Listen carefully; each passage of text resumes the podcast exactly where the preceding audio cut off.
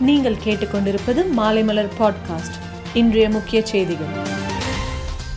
வடகிழக்கு பருவமழை முன்னேற்பாடு குறித்து இன்று சென்னை தலைமைச் செயலகத்திலிருந்து காணொலி காட்சி வாயிலாக அனைத்து மாவட்ட கலெக்டர்களுடன் முதலமைச்சர் மு ஸ்டாலின் ஆலோசனை நடத்தினார். சொகுசு கப்பலில் போதை விருந்தில் பங்கேற்ற வழக்கில் கைதாகியுள்ள ஷாருக்கான் மகன் ஆரியன் கானின் ஜாமீன் மனு மீது இன்று விசாரணை நடைபெற உள்ளது. இந்த ஜாமீன் மனு மீதான விசாரணையில் ஆரியன் கான் சார்பில் மத்திய அரசின் முன்னாள் அட்டார்னி ஜெனரலான முகுல் ரோத்கி ஆஜராகி வாதாடுகிறார். துரை வைகோவிற்கு மதிமுகவில் பொறுப்பு வழங்கியிருப்பது வைகோ எடுத்திருக்கும் ராஜதந்திரமான முடிவாகும் என்றும் போராட்ட களத்தில் துரை வைகோவிற்கு நான் துணை நிற்பேன் என்றும் நாஞ்சல் சம்பத் கூறியுள்ளார். பயணிகளின் கோரிக்கைக்கு ஏற்ப எக்ஸ்பிரஸ் ரயில்கள் நவம்பர் ஒன்றாம் தேதி முதல் முன்பதிவில்லா பெட்டிகளுடன் இயக்க ரயில்வே வாரியம் அனுமதி அளித்துள்ளது.